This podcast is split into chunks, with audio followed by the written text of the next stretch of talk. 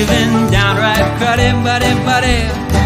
We sure missed the past, buddy, buddy, but there's still buddy cast. No, don't be naughty, go meet a buddy here on Buddy Cast.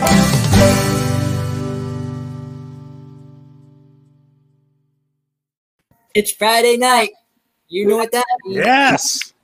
It's another episode of Buddy Cast. You know, Trent, one of my favorite activities to do on a Friday night when I was a kid was sit around with my friends and tell ghost stories. Ooh, there you go. I love Uh-huh. that. I love that. You know, the other thing on on Friday nights in my Mm-hmm. hometown, the uh the TV station had their Freaky Friday night, right? So I'd always watch all the old ghost movies and that sort of thing. So this takes me back to that. That's a good time right there. Absolutely. Yes. Well, now, Trent, we actually get to hear real live ghost stories because we're chatting with the group Theory Unknown. My Hi, friends Tim. Mike and James. How you guys doing today? We're doing good. How you doing? Doing fantastic. I've been looking forward to this episode. I know my girlfriend is probably saying differently, but I'm just so interested, you know? That's why I'm along for the ride, guys, because Exactly. uh, nobody else wanted to be a co co-host with the ghost guys. I sent out the message. We have a Facebook group called Buddy Aid because we do that monthly fundraiser. I sent out the message. Anyone want to do this for me? Everyone else just remained silent while Trent's over here like me, me, me, me, me. me, me, pick me. I love it. So I got to start out by asking you guys, how did this group come to be? Like, what what led you to one day decide I'm going to go hunt for ghosts? Well, um, I'm the one who started the group. I've always been into it. Paranormal has always been something that I've been interested in. And uh, literally just one day, I'm like, I'm going to buy a little bit of equipment. You know, I, I spent, you know, I think like 150 bucks on a couple pieces of equipment. And I planned on going to a cemetery or something like that just to play around with it. And when I kind of made it public that you know I I was interested in doing paranormal and you know if anybody lived in a haunted house it just blew up I mean literally you know and um, I had a couple friends Mike was one and another buddy of mine they they were interested in it asked if they could be part of the group and uh, you know when we started off I, I told these guys I said if we do a couple investigations you know, a year. I'm happy. You know, I'm cool with that. Uh, last January is kind of when we came into uh, the the scene, and I made our uh, Facebook page in late January, and by the end of the year, we had almost 2,000 followers on our Facebook page, and we did about 30 investigations last year. Wow. So it just took off. hmm Quick That's follow up amazing. question, Mike. What led you to decide I'm going to do this? Like, I want to be part of this. Uh, I, I've been watching, you know, those ghost shows, Ghost Adventures, and all, all those shows for years. And my, and my my wife is like, "Why don't you just go do it?" You know. uh, and um, it, it was kind of the timing was kind of right because I saw Jimmy post something on his Facebook friends. Jimmy and I have been friends for a long, long time. And I was like, Jimmy, Jimmy, please let me join your group. Please let me join your group. I, I, I will do whatever you need. So, um, you know, he it started off with uh, Jimmy and, and a kid named Ray, and then uh, I guess I came on after that. I don't, Yep. And then uh, we have a few more after that, and um, you know, our, I I can still remember our very first investigation. I was like, I'm like Zak Bagans now. Except you don't scream and, and run away when he, No. you see teeny tiny men, right? Yeah, that's right. That's right. There you go. There you go. Mm-hmm. Well, let, let's take this a, a, a step farther back, guys. What uh, what sparked your interest in ghost hunting initially?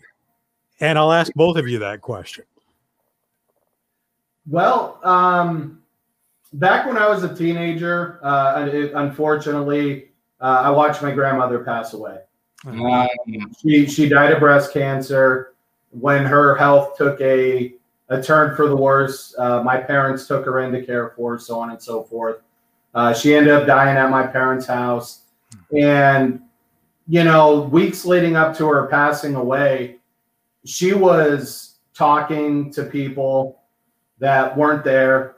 Uh, you know, she she had a large Polish background heritage. She was speaking a lot of Polish. Um, you know, she even kind of started introducing me to family members who have been passed away for ages. Um, she was Catholic. I went to a Catholic grade school. The priest came by a couple times, you know, to visit her. And I, I asked the priest, you know, hey, grandma's been talking to grandpa who died like two years before I was born.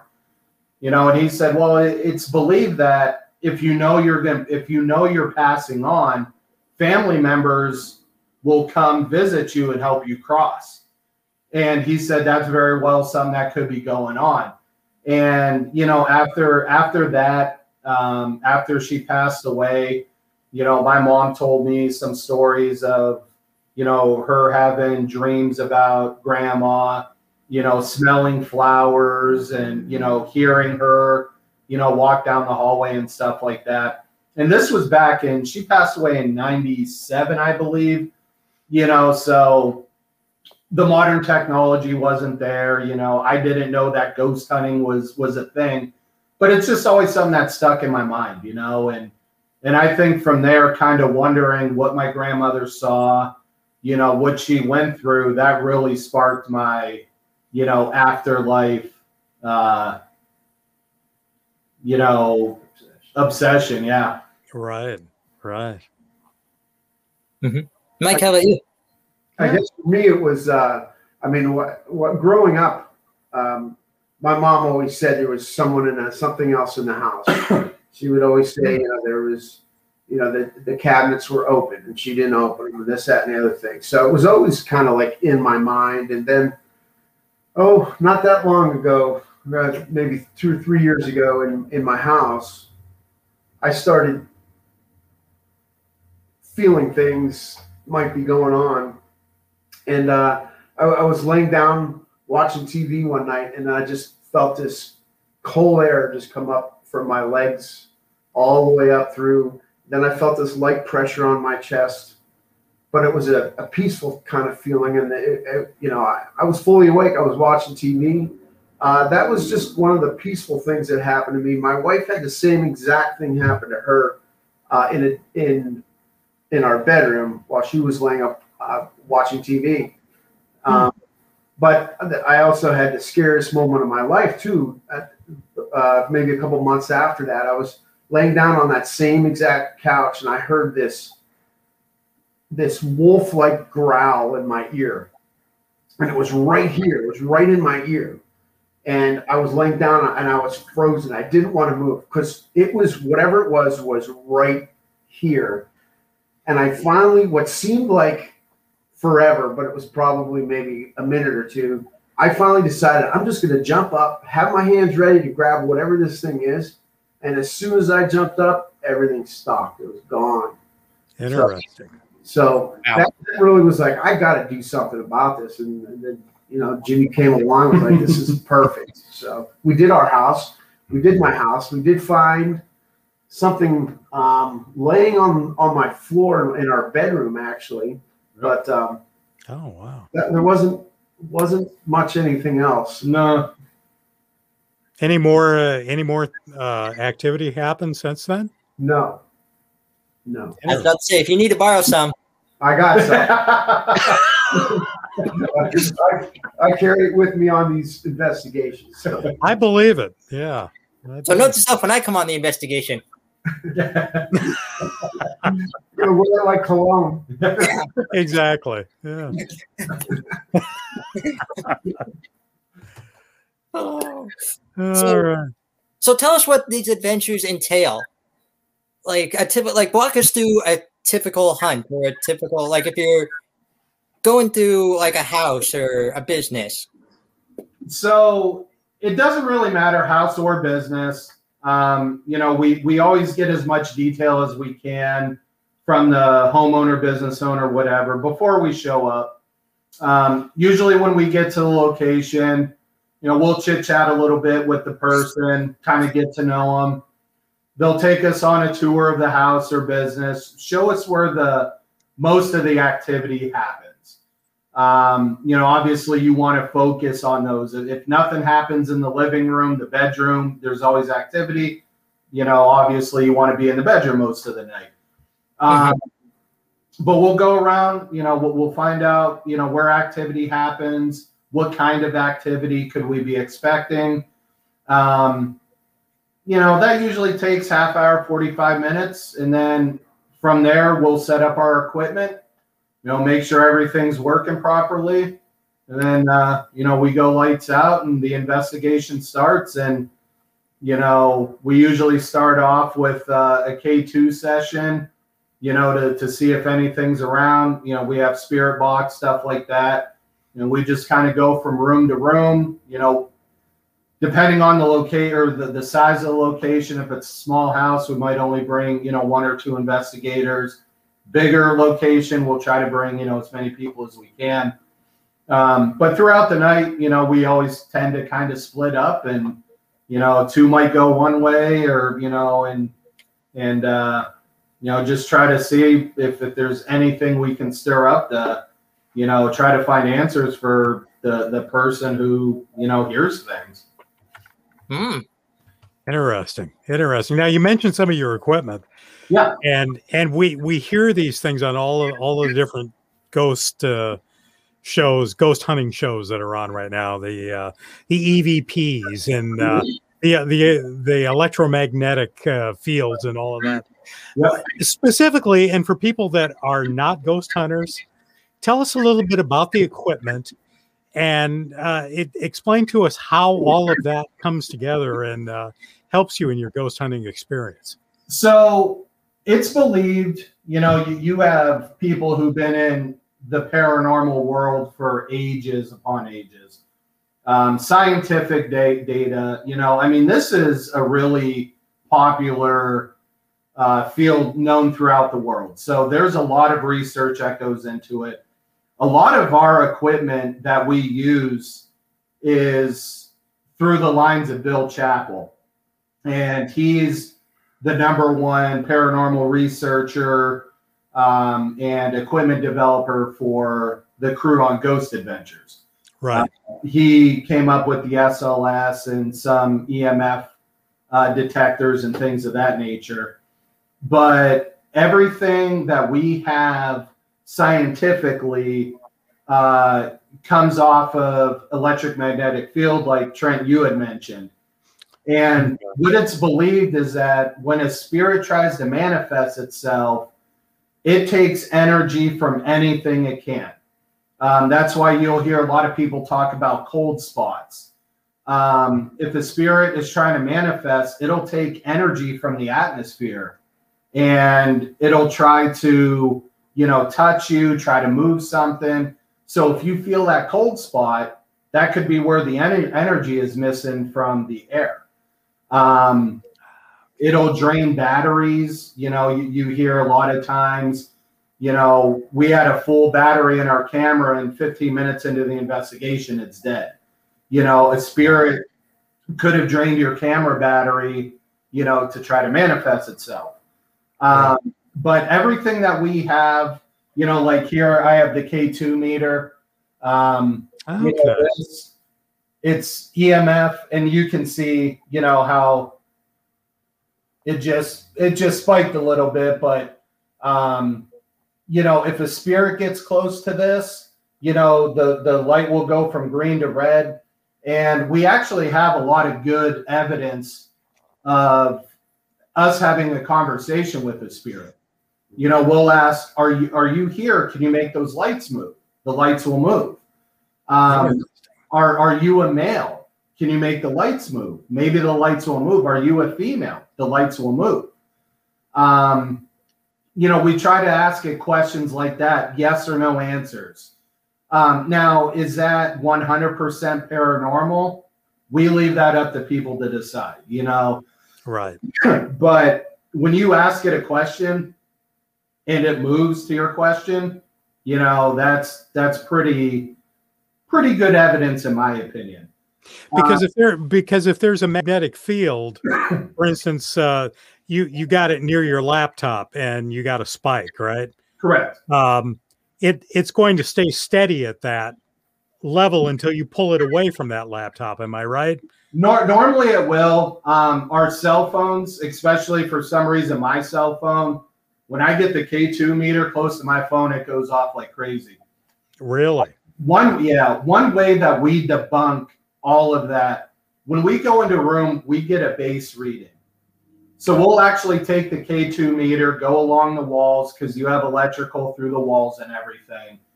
Especially a lot of older houses, you know, that aren't as well insulated.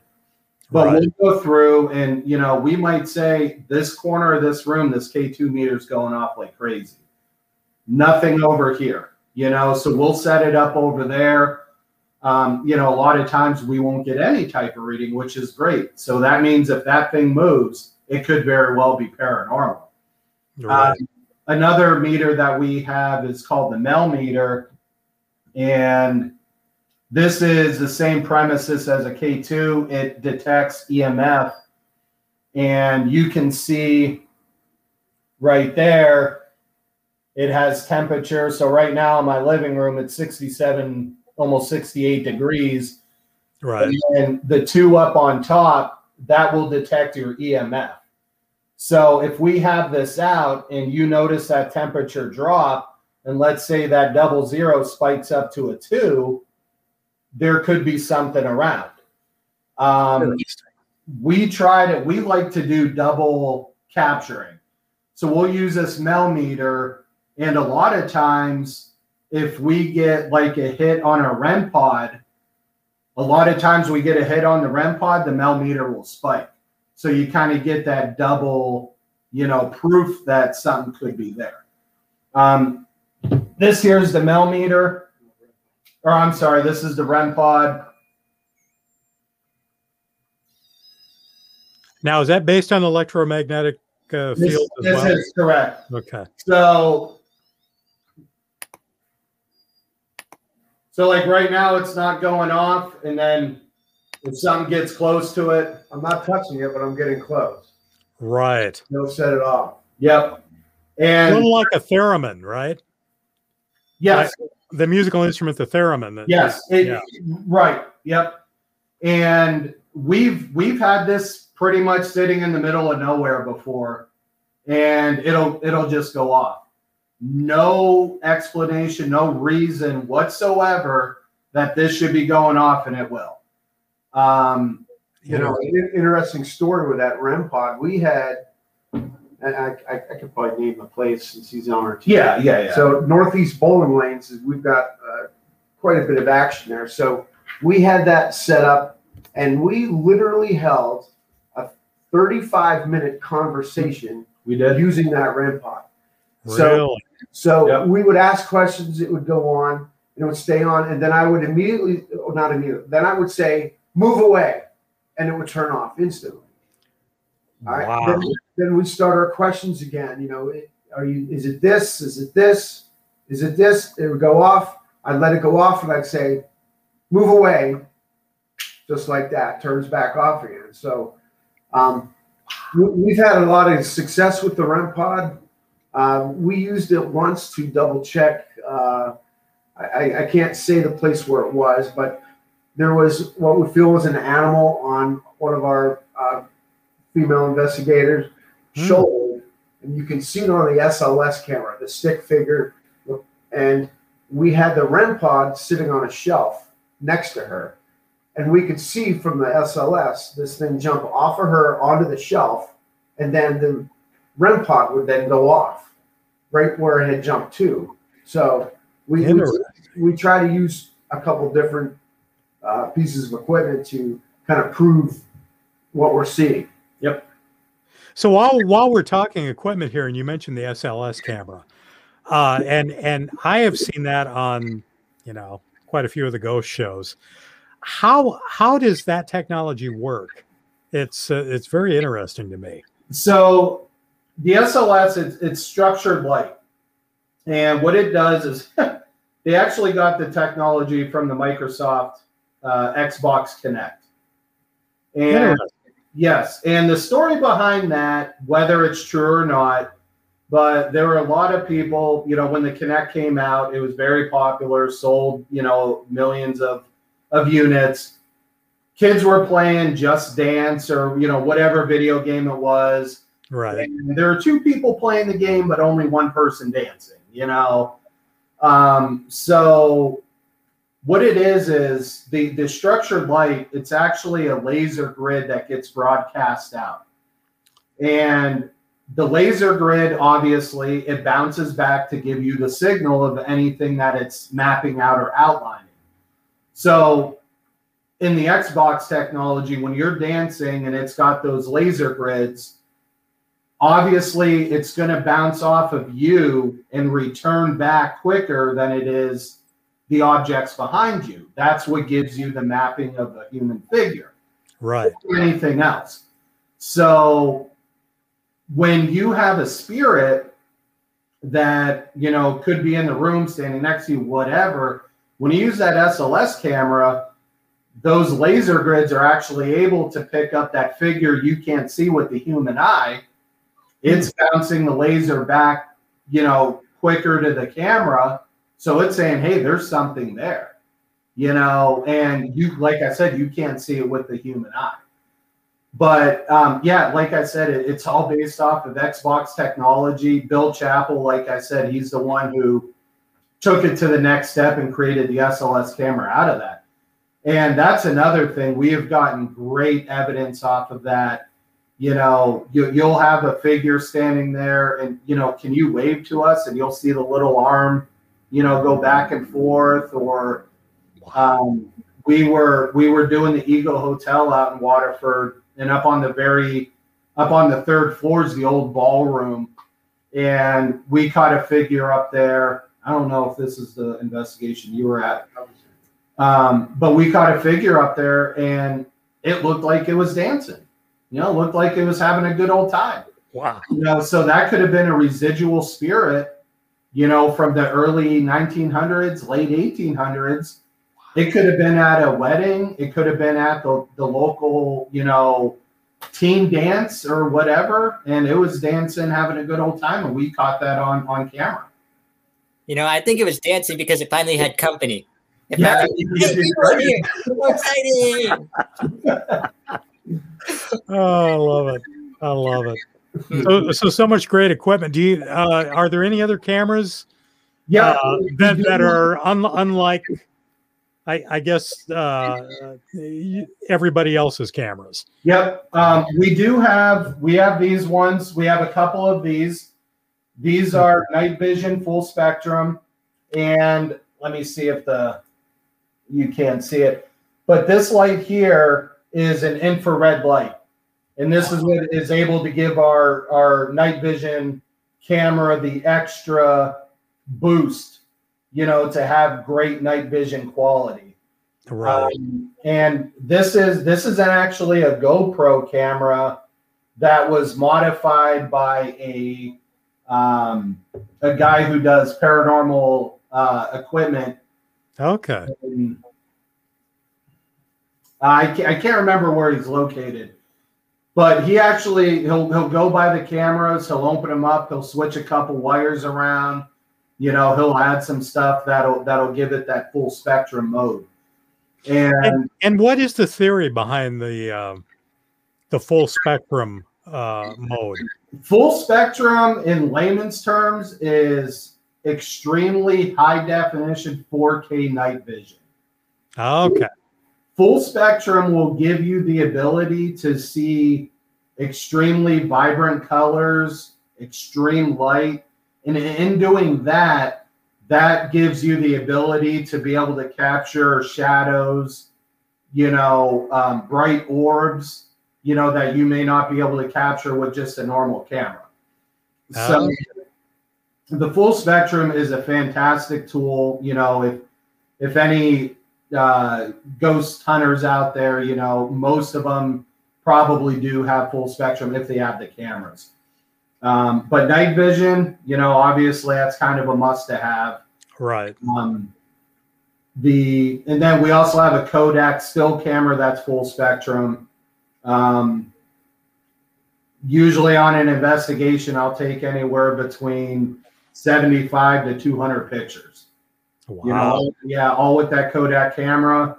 And then, you know, at the end of the investigation, the next day, you plug the thumb drive in and, you know, you spend an hour or two staring at pictures, see if, you know, you got a shadow or an orb or something like that, you know. That is awesome. So earlier you mentioned like finding some places, like you mentioned a few businesses like the bowling alley and the hotel. How do you come about these things? Like how do they how does how do you find where to go, where to where you're gonna have your next adventure at? we we've been extremely lucky. Um, we when we first started, like I said, we only planned on doing a couple investigations. And when we all kind of came out and made ourselves known, started our Facebook page, we had a lot of friends and family that, you know, our first investigations were of somebody who knew somebody. You know, um, we know, you know, we've been lucky enough to have some business owners, you know, because they're personally friends with us, say, hey, I, you know, we think we have activity going on. Why don't you guys check it out? Um, but we get a lot of people from our Facebook page. You know, they'll send us a private message, say, you know, either I have something going on in my house or, you know, my sister, my mom, my dad. Um, we actually had a lady message us. She just bought a house um, that was built back in the mid 1800s. Um, it's out in Girard. It was part of the Underground Railroad. Um, she's going to be moving in uh, next month, I believe. And she goes, I don't know if it's haunted, but I want you guys to check it out, you know, just because of the history. Right. So I don't know if we'll find anything, but it sounds like a great place. And, you know, and that's another thing that kind of really got me into this is we've investigated one of the homes on Sixth Street, Millionaires Row. Um, you know, we've done historic house out in Girard. Um, the history, you know, some of these houses that we've been in are just beautiful. You know, they're 100, almost 200 years old. And for me, it's really an honor to be able to almost step back in time, you know, to be in somebody's house for four or five hours. You know, it's it's, it's amazing. Mm-hmm. Oh, it has the the history is just incredible. And Yep. Yeah. A quick follow up: Is there any anytime there's a situation where someone wants something like this, but they're afraid that like the consequences, like a business, for example, they you know been locking up at night and, and hearing all these weird noises, but they think like. If I reach out to these guys, are people going to think my business is haunted and want nothing to do with it anymore? Like, yeah. So my house type deal. Yep, and, and you are absolutely right. There are, we've had a lot of people just ask us for advice. You know, we have this going on, that going on. How do I get rid of it? What should we do? You know, do you want us to come check it out? No, we don't want you guys to stir up any activity, which is totally understandable. Um, we have done quite a few businesses that wish wish to be, uh, you know, re- remain, you know, quiet Mhm. and obviously we, we respect those wishes for that exact reason you know Right. we go out there and that's one of the things we like to do we always ask our clients you know if we do catch anything can we post the evidence on facebook um, we've done a lot of facebook live feeds of our investigations. A lot of people don't care you know just don't show the outside don't show our address you know or say who we are which we're totally fine with. Right. and there's other people that they just they don't want to be ridiculed or oh my god you had ghost hunters at your house you know you know are you crazy? or you know whatever. Um, so we keep it quiet when we have to Right. you know, we give advice when we have to if, if people don't want us to actually come in and you know accidentally stir something up in their mind you know Now, what about the flip side of that? Because I'm sure there's certain people that would would love to get the publicity of having a ghost in their uh, bed and breakfast, let's say. There, yeah. Now, we've talked to a few people like that. Um, as far as I know, nobody that we've really investigated wanted to try to profit from it, you know, if you will. But there are people, you know, we've done a couple investigations for, they were more than happy. You know, oh, yeah, throw it on Facebook Live and, you know, you know, tell us, tell them where they live or, you know, where we live and, you know, things like that. There's people that absolutely love it, you know, right. And we've, we've had people, you know, hey, I told a couple friends and they want to know if they can come over for the investigation, you know, and, Oh, sure. And, and that's something we allow. Um, you know, we don't want a ton of people in a house, but you know, if you have a friend or two that you know wants to come, you know, we allow it. Um, you know, just as long as they're respectful to what we do, and you know, if I'm trying to do an EVP, I don't, you know, we don't want to hear people talking in the background that you know isn't a ghost. So, right. you know that that that's a good uh, a good follow up. If people are interested in uh, being part of your adventures, is that something that they're able to uh, to be a part of? Uh, can they reach out to you? How does that work? Yeah. So last year we did a couple public investigations. Um, we did two events out at the Judson House and Eagle Hotel in Waterford and then we did two events at Northeast Bowling Lanes.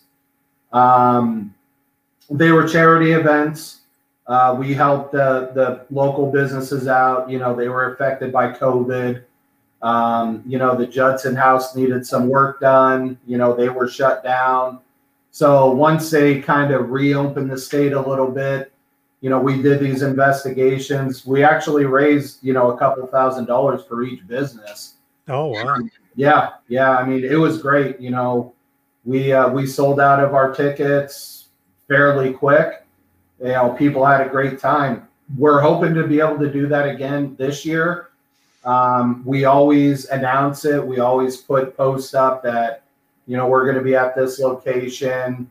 You know, um, you know if you want to buy tickets for it or whatever.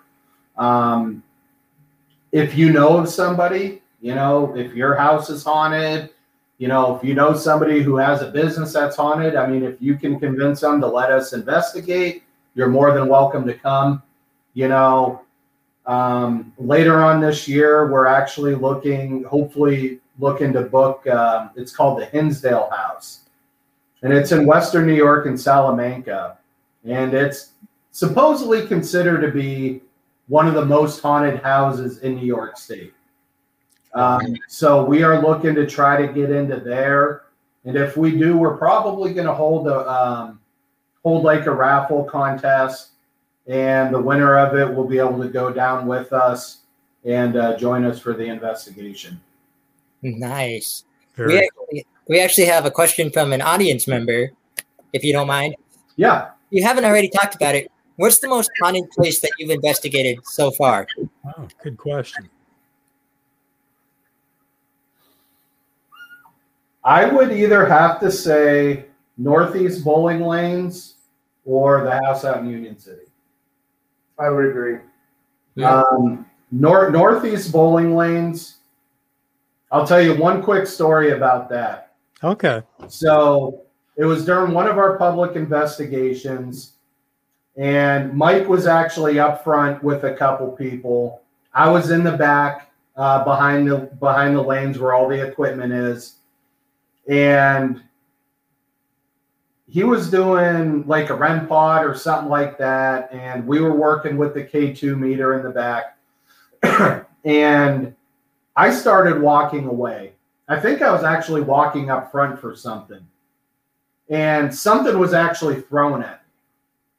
Like you wow. heard it was like a, a, little bolt or a nut or something. It it hit the ground like right next to me kind of ricocheted off my shin. And Mike heard it from up front. We have walkie talkies. So Mike radios me. He goes, Hey, did you just knock something over? I said, No, I think something was thrown at me. He started to laugh. He said, literally, right before he heard that that bolt or whatever it was hit the ground, he had made the comment, Hey, if, if anybody's in here with us, you know, play a joke on Jimmy and throw something at him. And as soon as he said that, something was like thrown at me. I turned around, spirit box. We were doing the spirit box. I turn around and I walk back to the spirit box and I said, Did somebody throw something at me? And as soon as I said that, we got a male voice that came over the spirit box that said, I did. Yes. Interesting.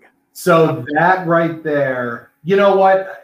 You had asked me what the what the best evidence that we've ever caught was. Right. I take that back. That was probably it right there. So That's pretty cool. yeah, yeah, that that was great. That was fun. That like I is- told you guys, like I told you guys before, that would have been my cue to. Uh,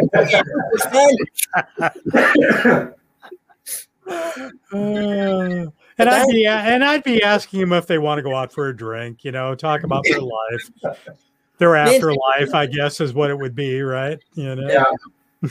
One of um, talking about the Northeast bowling lanes, you know, one of the things that gives us great pleasure is kind of being able to figure out a mystery. And the the whole thing behind Northeast bowling lanes back in the early 1900s where the bowling alley stands used to be a horse stable. Oh, Next to the horse stable was a horse track. A little boy, 10 to 12, 13 years old, he was in the stable caring for the horses. He was kicked and was killed. oh wow. And there's been many claims of seeing a little boy walking around the bowling alley. People who have been bowling, the owner, you know, maintenance workers, a lot of people have claimed a lot of paranormal activity out of that bowling alley. But nobody really knew who this boy was. And we had actually gotten over the spirit box the name Thomas. And so we always kind of just went with that. Maybe this little boy's name is Thomas. So we started doing research and we found death records in Northeast that dated back to like 1920 or something. And there was a little boy, his name was Thomas, that passed away. I believe they said it was 14 years old. If the only thing was, it was believed that the boy passed away in like 1910, I believe, and the death record on it was like 1923. But we got the name Thomas at the bowling alley. He fits the description of the boy, he fits the age range, and roughly about 10 years apart from when he supposedly died to when the death record said he died.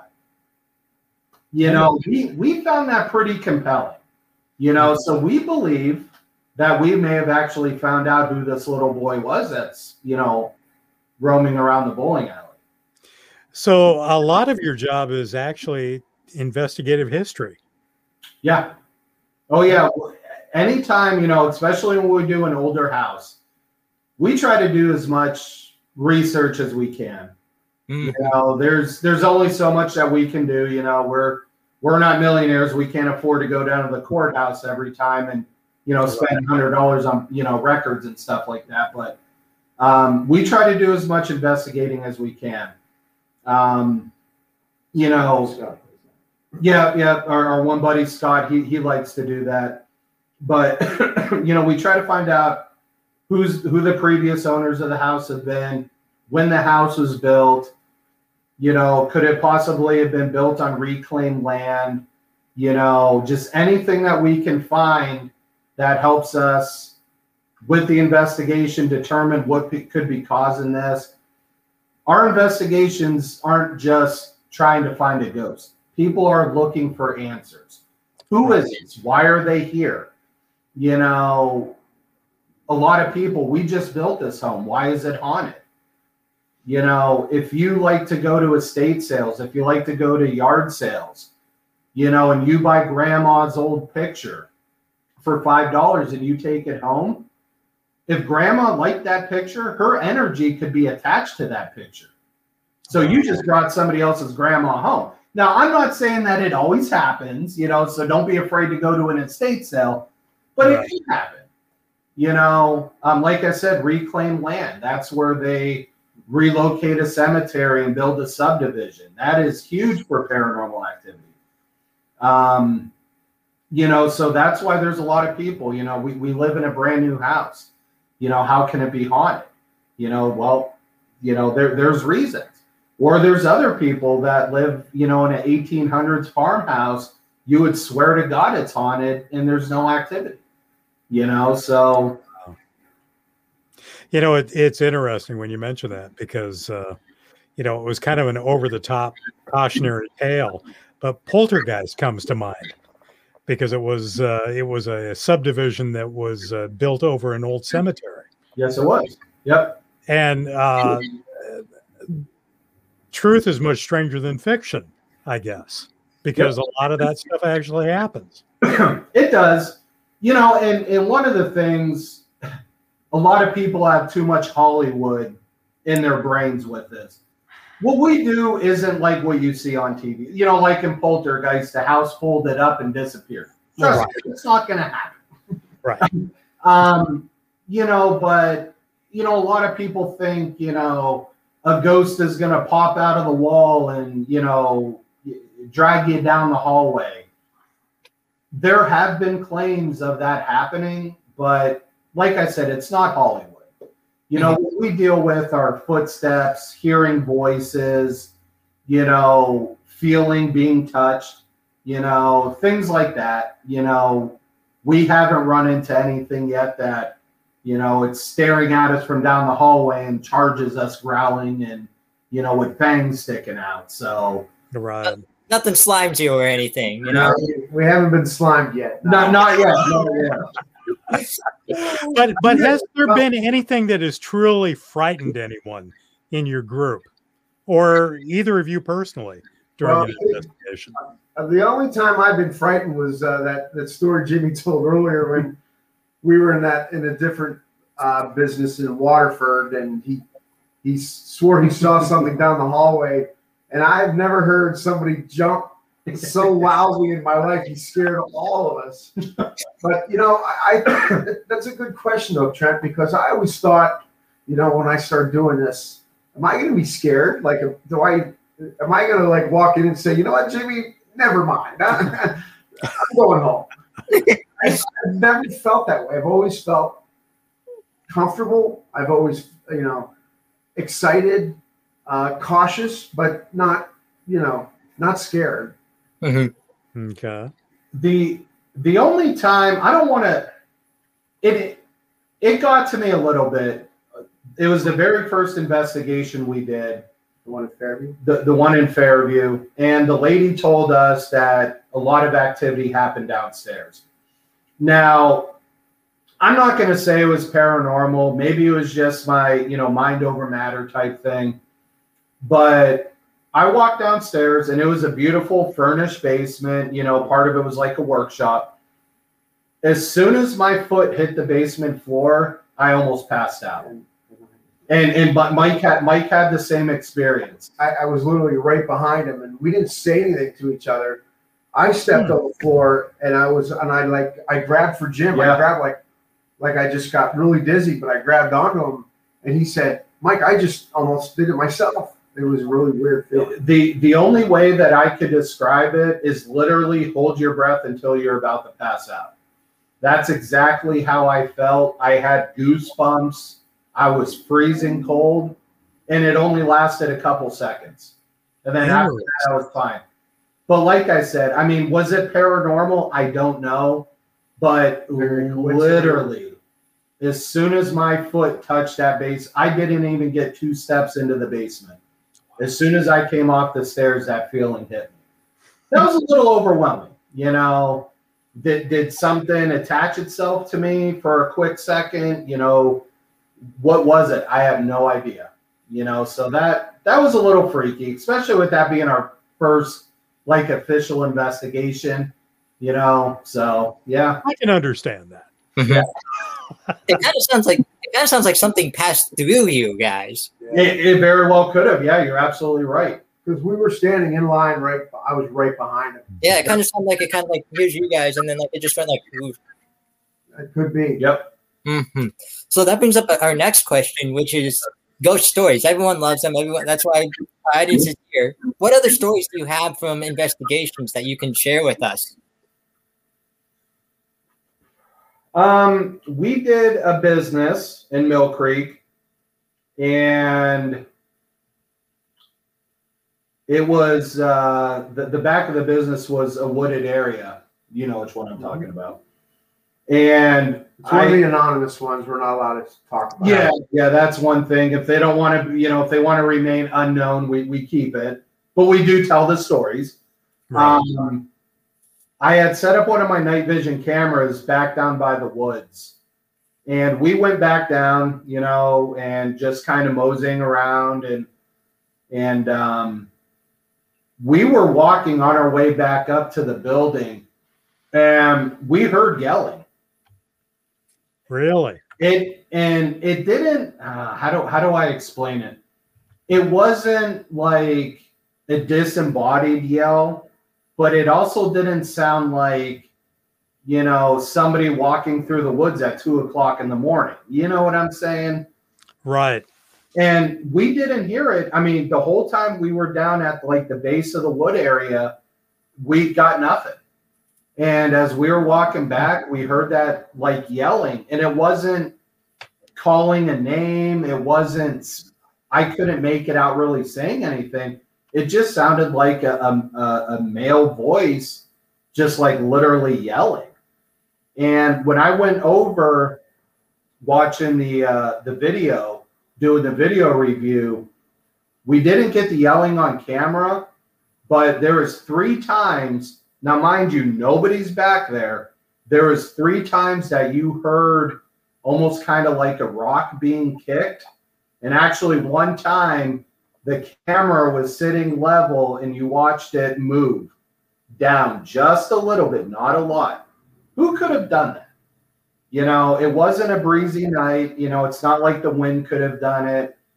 You know, maybe there was a skunk or something walking around. I, I don't know, but you know, that's that was kind of weird though. Yeah, that I mean the yell came. I mean it was it was directional. Like you, Mm-hmm. I think Really?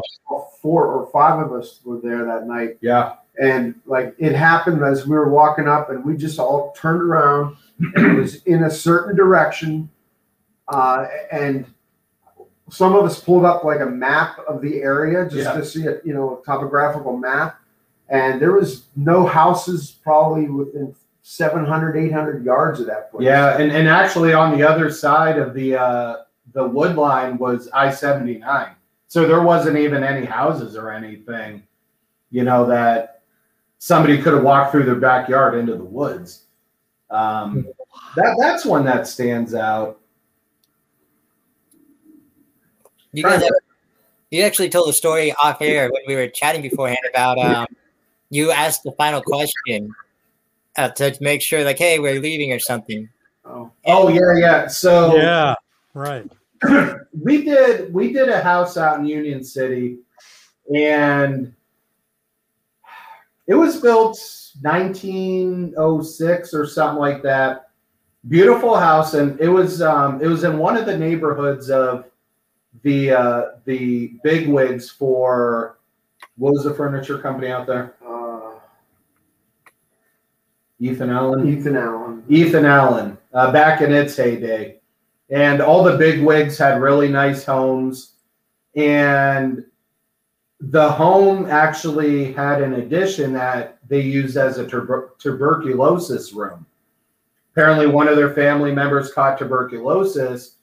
And one of the theories to curing TB was natural sunlight. Right. So this this room had three, or I'm sorry, two of its walls were nothing but windows.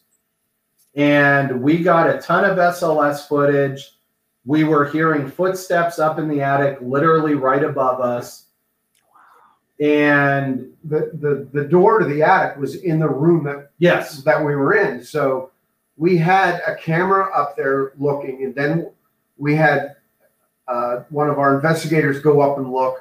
Nothing, but it, it was as clear as day that somebody was walking right above us. yeah. Wow. And So we were we were getting done for the night, and you know we're polite.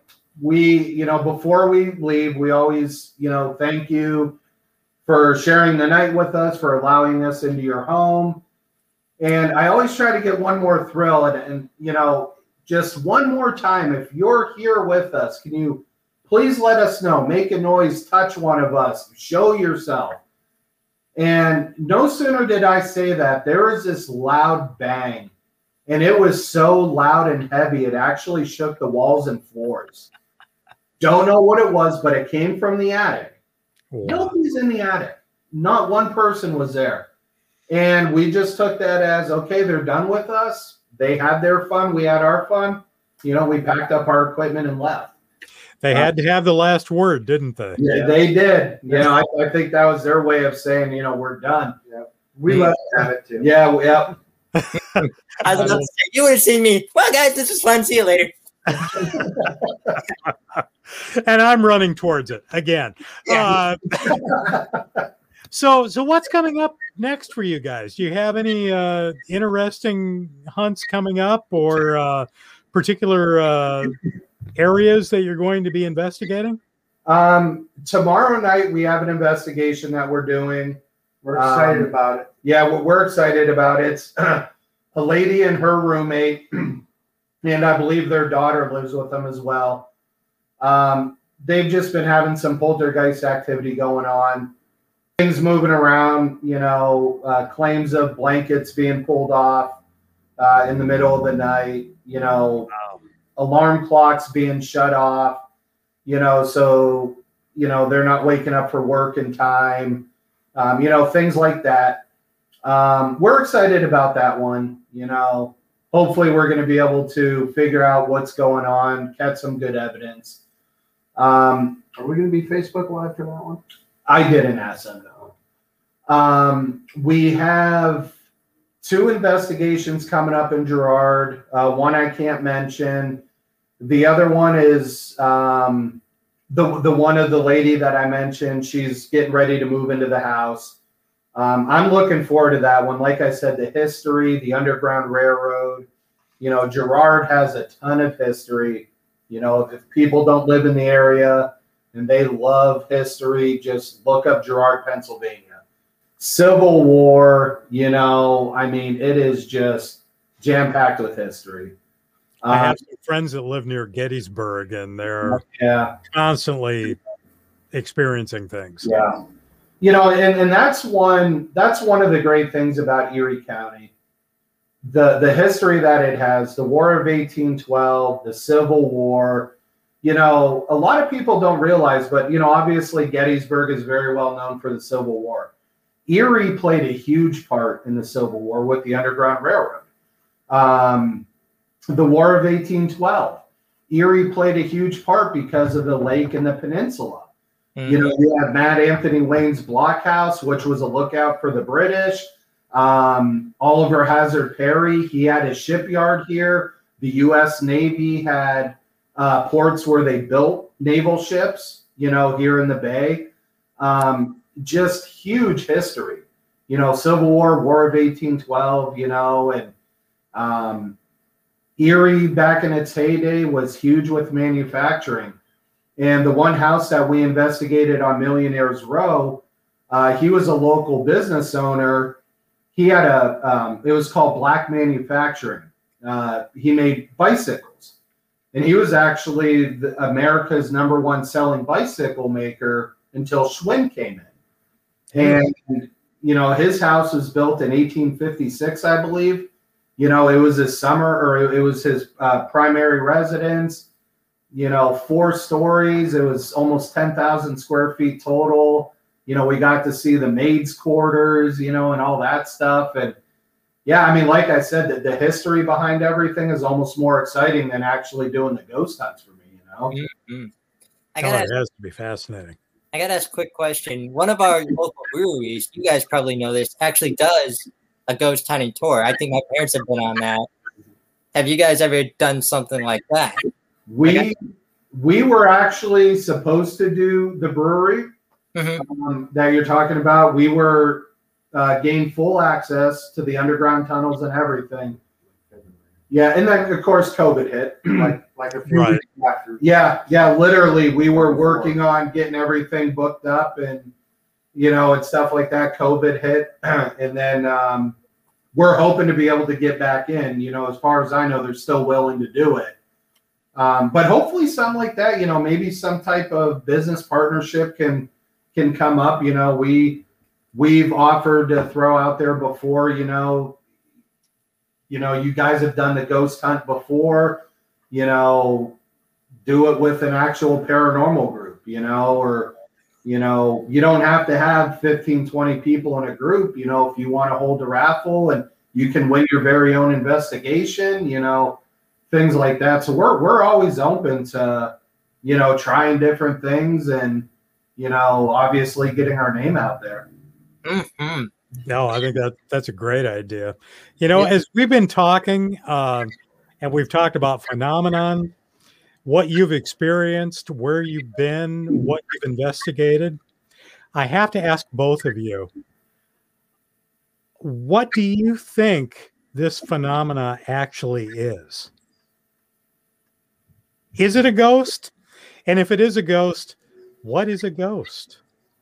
You know, so believe it or not, pretty much the definition of a spirit is just energy. What causes that energy? There's a million different explanations to it.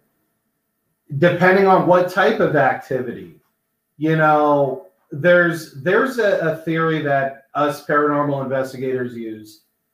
If you are a jerk in life, you're going to be a jerk in the afterlife that's where a lot of your poltergeist, you know, they're not being mean. They like playing with you. Know, they like teasing you. They like seeing you jump. They like seeing you, you know, whatever.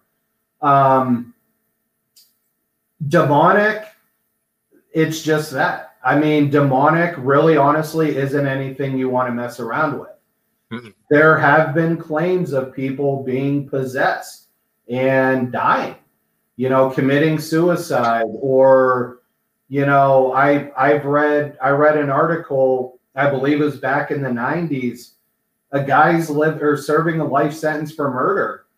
And supposedly he claims he was possessed. He murdered somebody. He has no reckless uh, no memory of doing it. You know so there are things out there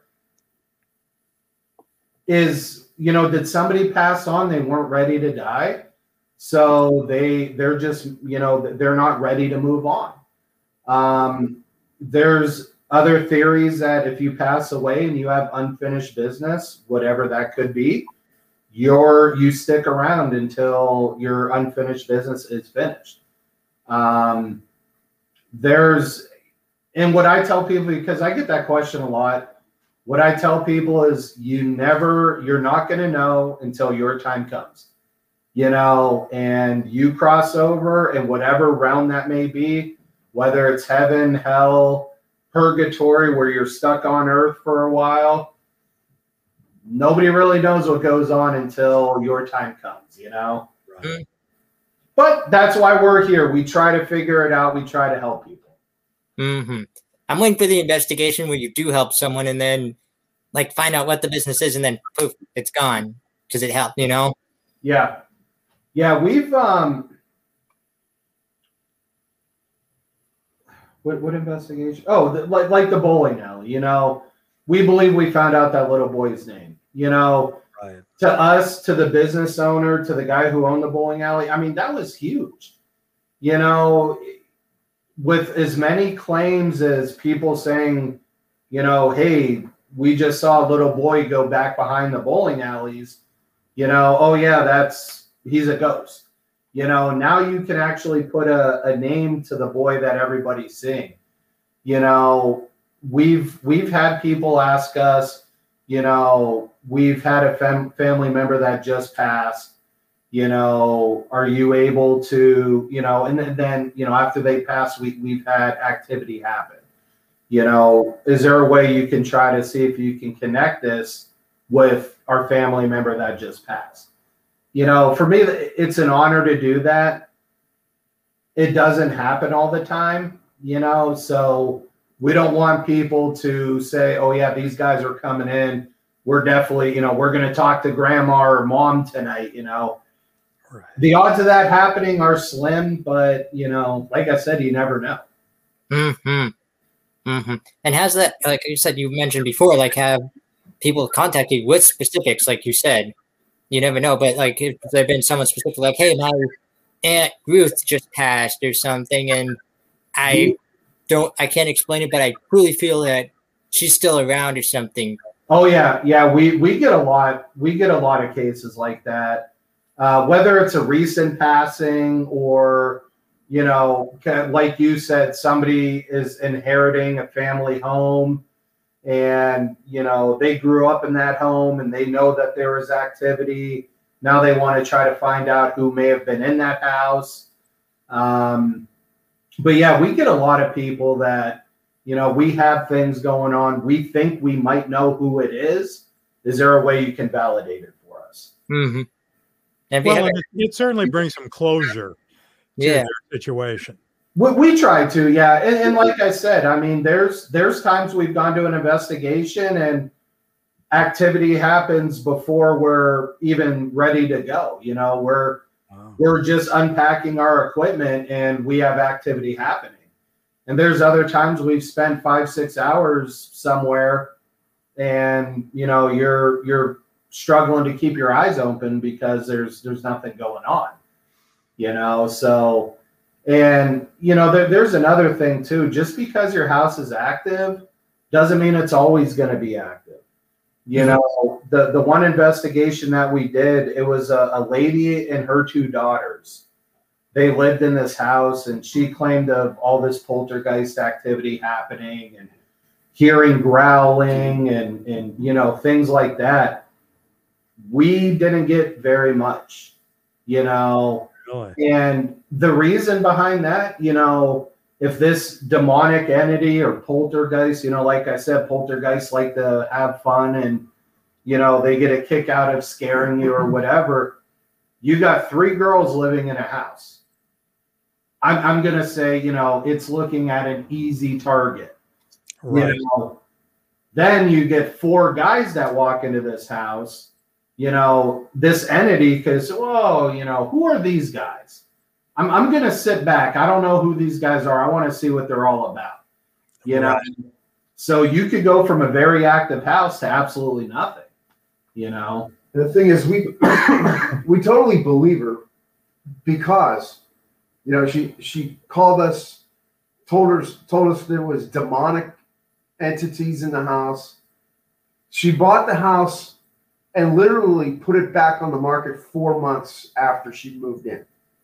You know, pe- people people don't do that unless Yeah. they truly at least believe something's going on in the house. Right. So, but like like Jim said, we got there and and we got a lot of orb action, but really nothing much more than that. Yeah. Hmm. Mm-hmm. And has there ever been like a moment where you've like like you said with the the Kinect or so where someone's you've heard a name or like you've been suspicion of a name or like a relationship like a relative like a mother or an aunt or an uncle or something and you've brought that to the person's attention and you've seen their reaction like you can tell that's who you found. Like did you have an aunt ruth that recently pat like or did you have an aunt ruth that you hung out in this area and they've just been like yeah like they like it's just clicked with them like has there ever been evidence like that or so I I can't recall anything that personal before. Um, one house that we investigated, they believe there to be some type of child. Didn't know an age, boy, girl, whatever, but they believe that there was a child there.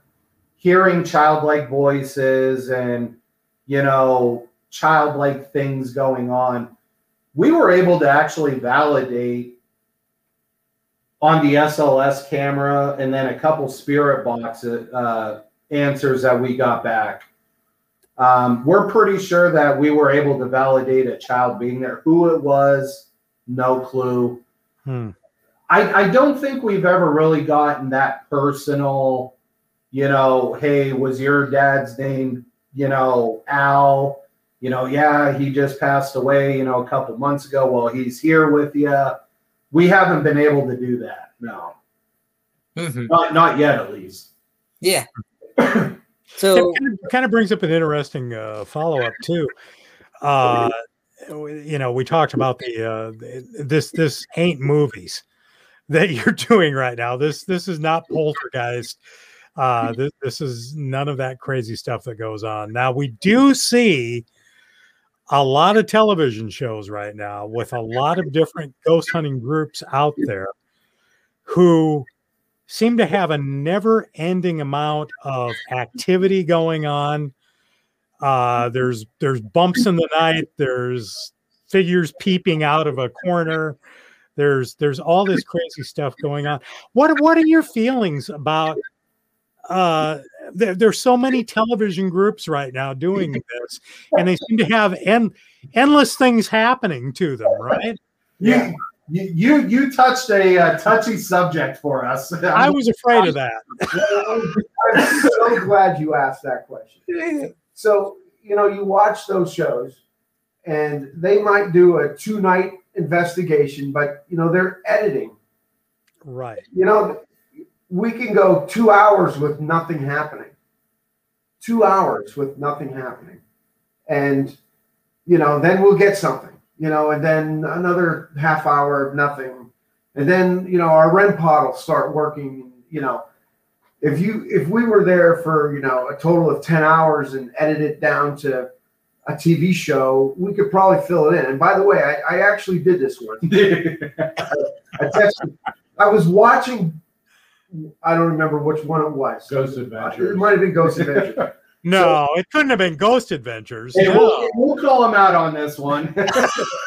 so I I decided that I was going to use my stopwatch on my phone and and figure out how much actual time during on the sh- on a one hour episode where they're actually the filming is part of the investigation.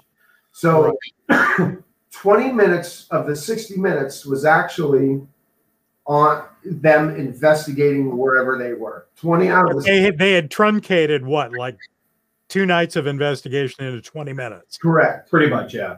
Wow. You know, and, and you also talk about, you know, how can these guys capture a full bodied apparition walking down the hallway? How can these guys do this, do that? The equipment, they they have endless money, you know, and if you're talking about all these national TV shows, you know, we have three night vision cameras. You know, I showed you pretty much all the, you know, a lot of the equipment we have. We got about four thousand dollars worth of equipment. Ghost Adventures, they walk around with a semi truck full of equipment, hundreds of thousands of dollars. You know, so they are able to literally videotape every square foot of a 200,000 square foot abandoned abandoned uh, mental asylum. You know, they they have the ability to do that. You know, they they have the production crews. You know, and that's one thing that I always my disclaimer when we do a Facebook live. You know, we've gotten comments, you know, this is boring. You guys need to do this more, need to do that more during our investigation when we do a facebook live it's not edited. We are going to be walking around a lot. We are you know we do have to try to figure out where the hot spots are where you know and that's not something that we have to do but we we do it for our fans you know? We have right now we have almost 3000 followers on our page. And you know a lot of times we do our facebook live feeds we get a couple hundred people that watch you know and most everybody they absolutely love it they understand. You know but you do get a few of those people well how do we know you're not faking evidence? You know what? I'm i'm just honestly i i can't i can't answer that. The only thing i could say is we're not. You know Right. we do this for the love of it. We do it for a passion. We do it for a hobby. We're nonprofit. We don't get paid You know, so it's not like somebody's going to say, "Hey, five hundred dollars, you know, make me the most haunted house in in the city." You know. Yeah, we don't get paid. we we post our evidence. You know if if you're if you're on our facebook page if you follow us we have evps on there. We have spirit boxes. We have pictures sls footage. Watch it and just make your own assumption. You know that that's all we can say you know we do what we do and we post uh, most of the time we're able to post our evidence. And you know people watch they listen to evps you know like when we did the dobler house we caught two evps can't tell what they are. They came from the same bedroom. One sounds like a female voice the other sounds like a child. But when i uploaded those evps to our facebook page we had dozens of people so it's saying this it's saying that it's saying everybody had a different idea of what this voice was saying Yeah. you know so Well, I, I would say it adds a little, uh, a little more. Uh, you're a little more legit, I guess, is what I'm trying to say. When you're not editing down what you're doing and you're Yeah. actually doing it live, you know, right it adds some credibility to that. I- yeah and, you know obviously you know when when you're making millions of dollars doing this on national tv there's a reason you have to edit down you know i totally understand that. But you know like mike said out of a out of an hour show you know you got 15 20 minutes of actual investigating the rest of it is them driving around in a car you know doing the interviews you know and things like that. So you know if if you wanted to get our one hour tv show we're gonna have to do probably a 14 or 16 hour facebook live you know? Right. so but yeah i'm, I'm glad you brought that up because that's been one of the mm-hmm. one of the biggest things you know? Well this isn't like what we see on tv no it's it's not gonna be you know? And as someone who often I can relate to the media because as a comm major for one, but you're absolutely right. A lot of people get stereotypes and stuff like that in your head because you're right. No one's a TV show's not going to make you know the twenty million dollars off of an hour episode where literally they've only got five minutes worth of action in this house. You know, no one's Yep. going to watch that. No one's going to want to sit back and be like, okay, when's the ghost coming? When's the go? You know, they want something real. Like they want the action. It's like it's like when you know it's like with some people having they're on TV. You know, no one wants to like no one wants to hear about this person or that person, but if they see him doing something funny, like dwarfism, for example, you know, tying it in, no one just wants to hear. You know, there are shows, there are very interesting shows about dwarfism, like Real Couple, No People Big World. But if you made a TV show out of my life, I guarantee you, you're getting like twenty. You're getting like twenty people watching. and that's it, You know, right right exactly I'm like you guys. I'm going to work, coming home, yeah, doing buddy cast, but that's it. They Yeah. want people who have that experience where I'm driving down the street and all of a sudden someone goes crazy because I'm the first little person they've ever seen. right yeah you know? Yeah. So it totally makes sense. We actually have a follow up question. I know you guys have answered this before, but for this audience member, do you have a medium that has worked for the team? Just to reiterate that for the audience member. we've we had an empath join us on one of our investigations. Um, we didn't tell her anything about the house. We got there. We let her roam around by herself. Um, you know actually it was mike and i at that investigation with the homeowners uh, you know we all went outside. She walked around the house for about 20 minutes. She was able to pick up on some energy you know, from like upstairs where the homeowners claim that they've had activity and stuff like that. Um, we have never actually taken a medium or you know anything like that on an investigation for the purposes of you know let's try to find a name let's try to find if this is mom or dad or you know whatever we've had a lot of people contact us um, saying that they do have psychic abilities and, and whatnot. So it is something that we do want to look into. you know, we would like to try to find somebody credible, um, you know, who could possibly join us when need be. You know, it's not something that you need every investigation, but you know, if we ever did get that one phone call where I need help, I I need to know who this is or you know whatever, it would be great to have somebody who could possibly help bring those answers to us. Yes. So we're still looking for one, I guess. Yes, yes, we are. Yes, perfect. Very So- cool. Yep. So now I'm gonna, or Trent's got a question for you actually. Yeah.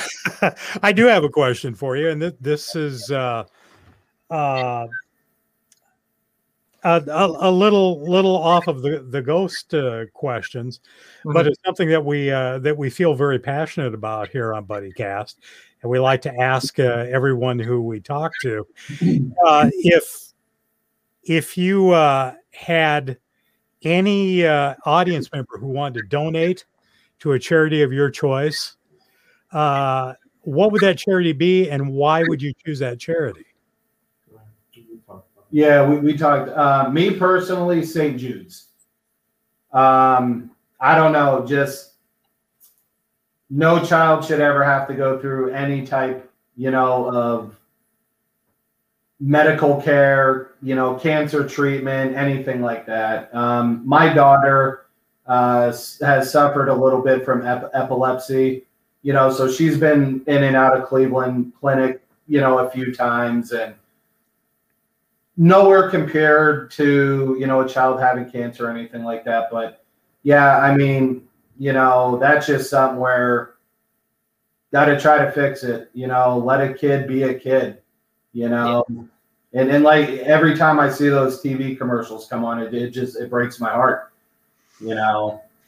So yeah if if if anybody's looking to donate money you know st jude that that's where i say it goes to hmm Wonderful. And Mike, what about you? Uh, I would I would say Shriners. Uh, my my nephew benefited a lot with the Shriners Hospital. Uh, could couldn't afford the surgery, and um, Shriners took care of him very well. So I I would definitely say Shriners Hospital.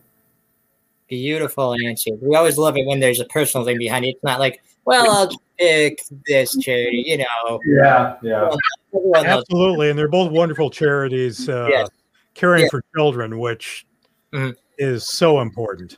And like we said, you guys have personal reasons behind them, not just well, you know, everyone everyone loves children. Everyone loves to help children. It's a great cause, but you guys actually have members of your family that have gone through situations where you know these are the places that you that need the support that you that you that you believe in. So we love answers like that. Another question we always ask here on Buddy BuddyCast is, in your own words, what does it mean to be someone's buddy? go go ahead mike If I were somebody's buddy, is that what you Yeah, like what does it mean to be someone's buddy? to, to be genuine uh, and, and a good listener. I, I think those are the two probably best qualities to be somebody's buddy. To be genuine and just listen. hmm have have somebody to have fun with. You know right now today's world isn't very easy. Whether you're hung up on politics whether you're hung up on whatever the case may be. You know i haven't watched the news and i don't know how long because i don't like to you know find find somebody you have fun with you know and go have a good time live life you know we're we're talking about life and death tonight, you know, and everybody knows in the in the realm of things, life is short. You know, stop being so angry. Stop, you know, trying to pick fights or you know whether you support this person or that person. Go out and have fun. You know, I love it. You said it best. Life is short. Go have fun. that's right, right.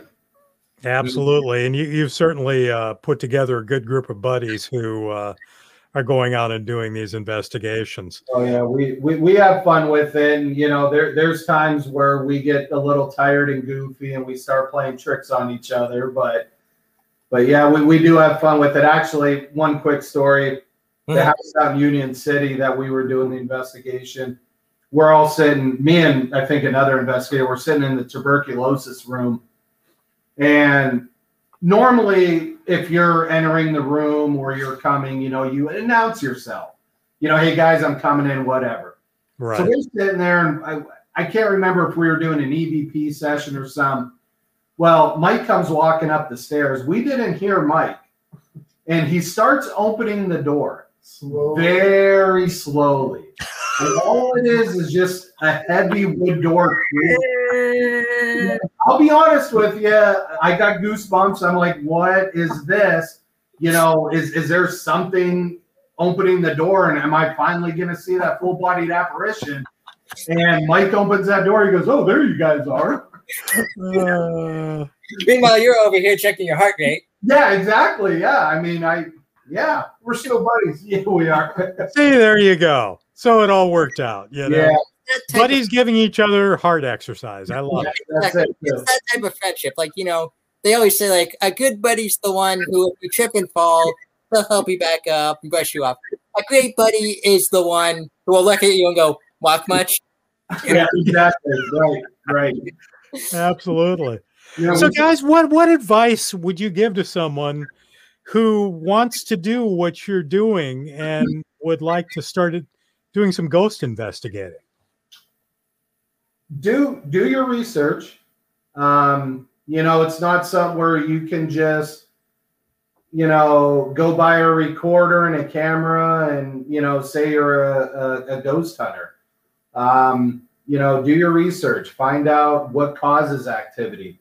There's different types of act, uh, different types of hauntings. You have intelligent, residual, demonic, poltergeist. You have portal um, residual. You know know what your hauntings are so you know what you you're dealing with. Um, you know when it comes to the equipment know what you're buying know how to use it.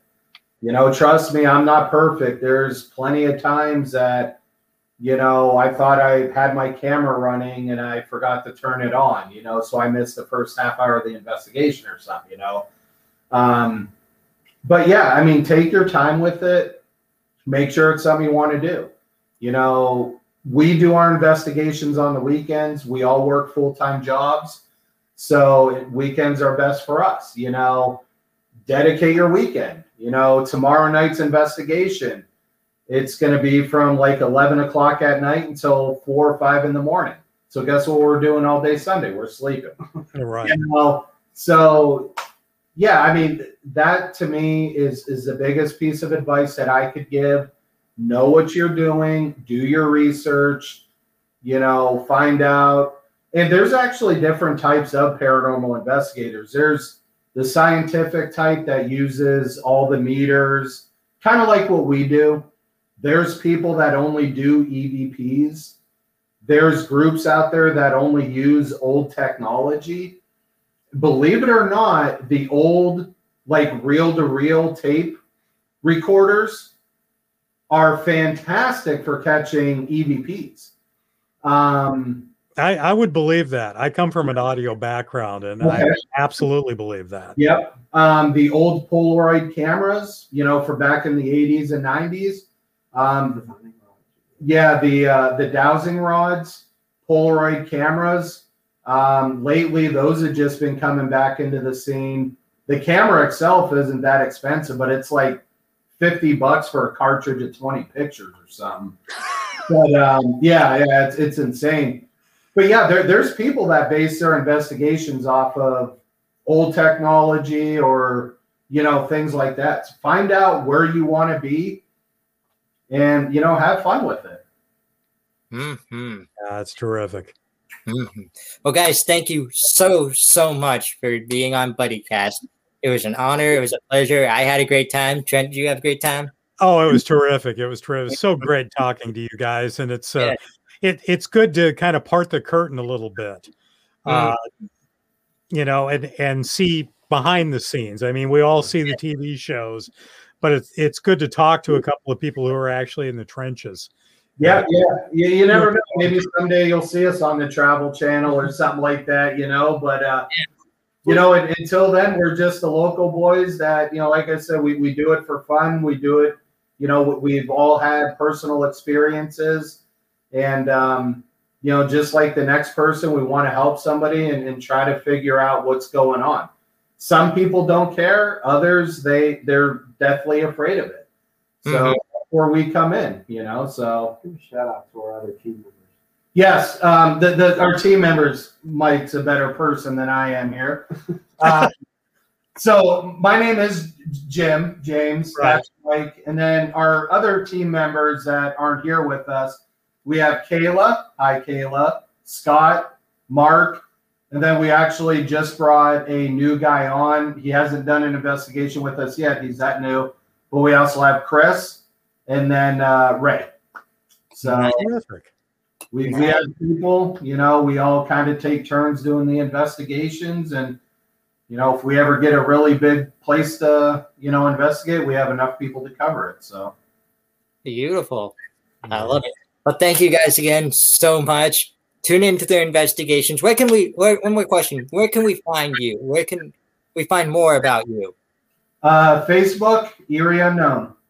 All right. Perfect. Facebook Erie Unknown. Well, thank That's you. right. And ho- hopefully within the next couple months, we're going to have a website up, you know, with more information and, you know, things like that. But for right now, Facebook is, is our main form of contact. We post evidence on there, you know, updates to investigations, public investigation, ticket sales. Like I said, ticket sales, we're nonprofit. So when we do any type of public investigation, you know, it'll go to a business or, you know, something of that nature. Mm, Well, hopefully I can talk Nick into coming sometime and we'll come to one of your investigations. We would love to have you guys anytime you're up here in Erie or, you know, if you can get us into a place down there, you know, we'll we'll try to schedule it and Absolutely. take a road trip. mm-hmm. One hundred. Sounds like fun. Like I said, if you guys, when I, I'm excited to go on an adventure with you guys now. I was Oh yeah. interested earlier. Now I'm excited. You know, now I'm like, I again, the first thing that goes bump, I'm probably like, what was that? What was that? Okay, now it's time to. Just take your holy water. You'll be fine, Nick. Yeah, he'll be all right. I'm ready. so, but thank you again for, and I have one favor to ask you guys tonight. Absolutely. Go be someone's buddy today. Will do. Yes. Uh, This is yep. This has been Buddy Cast with Erie Unknown and my good buddy Trent Wrench. I'm your host Nick Sorensen. Thank you all for joining us, and we'll catch you next time here on everybody's favorite podcast, Buddy Cast. Well, the days are going fast, buddy, buddy, we've got to make them last, buddy, buddy, before they've all gone past, buddy, buddy, tune in to Buddy Cast. But don't be nutty, go make it, buddy, here on Buddy Cast.